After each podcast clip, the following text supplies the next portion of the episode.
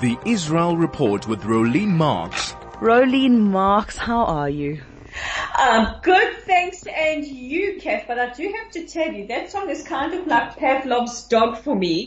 Because that's, because it's one of the songs that one of my classes at the gym we start. So you have me doing, you have me doing my gym warm up. What can I say? Okay, worse things have happened, Rolene. I need the laugh, Kev. I need the laugh. oh, don't we all? Don't we all? But you know what? The truth is that it's only negative stories that make news. But there are really good things happening in the world. You know? There are good things happening So, in the uh, world. This is true. Alright, but let's talk about the negative things, right? Because apparently we have to do that. Uh, the protest outside Ben Gurion Airport. Can we please talk about this? Because did Netanyahu finally get on the plane? And how did he do that? He has gotten on the plane. He is off to Germany. He has cut short his itinerary. We are expecting uh, an imminent announcement from the IDF. Why? Uh, the reason is still under gag order. We're expecting that to be lifted um, within the next couple of hours, so we know why he he will return earlier. It has to do with an event that happened in the north, but as I said, it's it's still under gag order. But yes.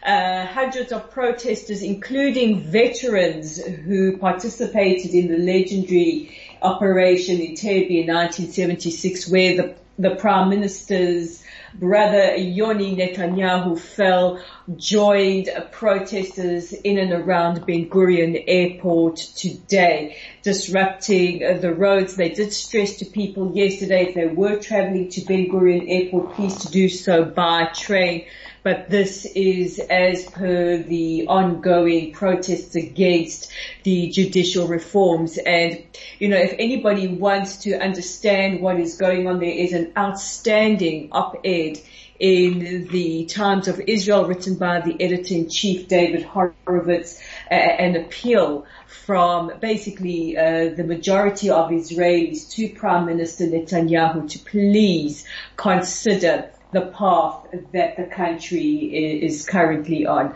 Uh, very, very um, interesting developments over the last 24 hours because the Kohelet Policy Forum, which is the think tank that is largely responsible for the proposal being put forward by the Justice Ministry, have actually called for there to be a wide-based um, uh, consensus uh, and even to go as far as removing the highly controversial override clause.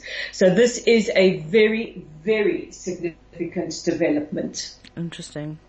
Very interesting. Let's talk about the EU. And their, Let's talk and their, about the and them EU. debating Israel's overhauls. Let's talk about the EU. Look, we understand and we have heard from the international community about concerns around these judicial overhauls because essentially uh, th- there is great, great uh, growing concerns, not just in Israel, not just around diaspora communities um, globally, but also our friends and allies calling for the judicial overhaul uh, either to be stopped or, or for there to be broad-based consensus. But just how far do they go in interfering in Israel's domestic policies? Now, last night, the European Union Parliament um, held a debate about the proposed overhauls. And uh, while we have heard from the German foreign minister, the Lithuanian foreign minister, you know, some of us have got some comments about uh, Lithuania's domestic policies as well.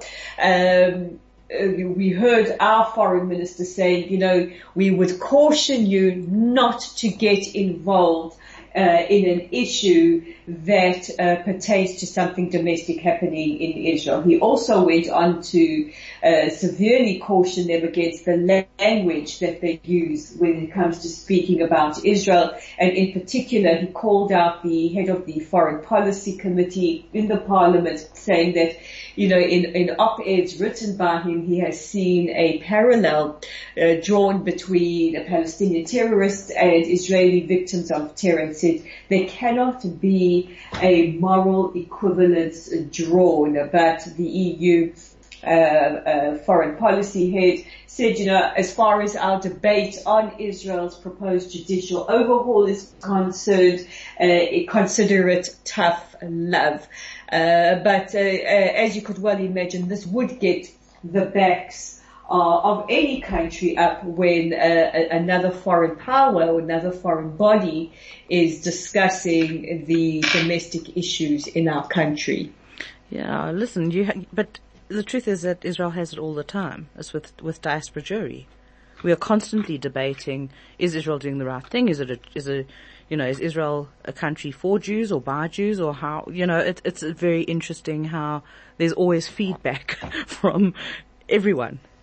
Yeah, but but that's an important point because it's one thing for diaspora Jewry to weigh in. This is expected, but it's another thing for um, foreign countries to to discuss an issue where we don't have uh, an Israeli representative there to you know to to give the Israeli perspective, whether it's uh, pro or against. So you know the, the, the, these kind of issues are the kind of issues where we say you know Israel is treated to a different standard than they would treat another country. Uh, Rolene, moving on, police have opened an investigation into member of Knesset Fogel for incitement to terror. What? Mm-hmm. What on earth is going on?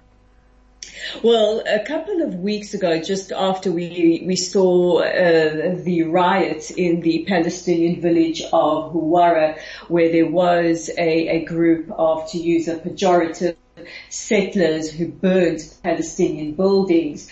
The Otzma Yehudi MK uh, Tzvika Fogel, who also happens to be the head of the National Security Committee in the Knesset, was on Galei Tzahal and he said, you know, this is what I like to see. I like to see um, Huwara closed off and burnt to the ground.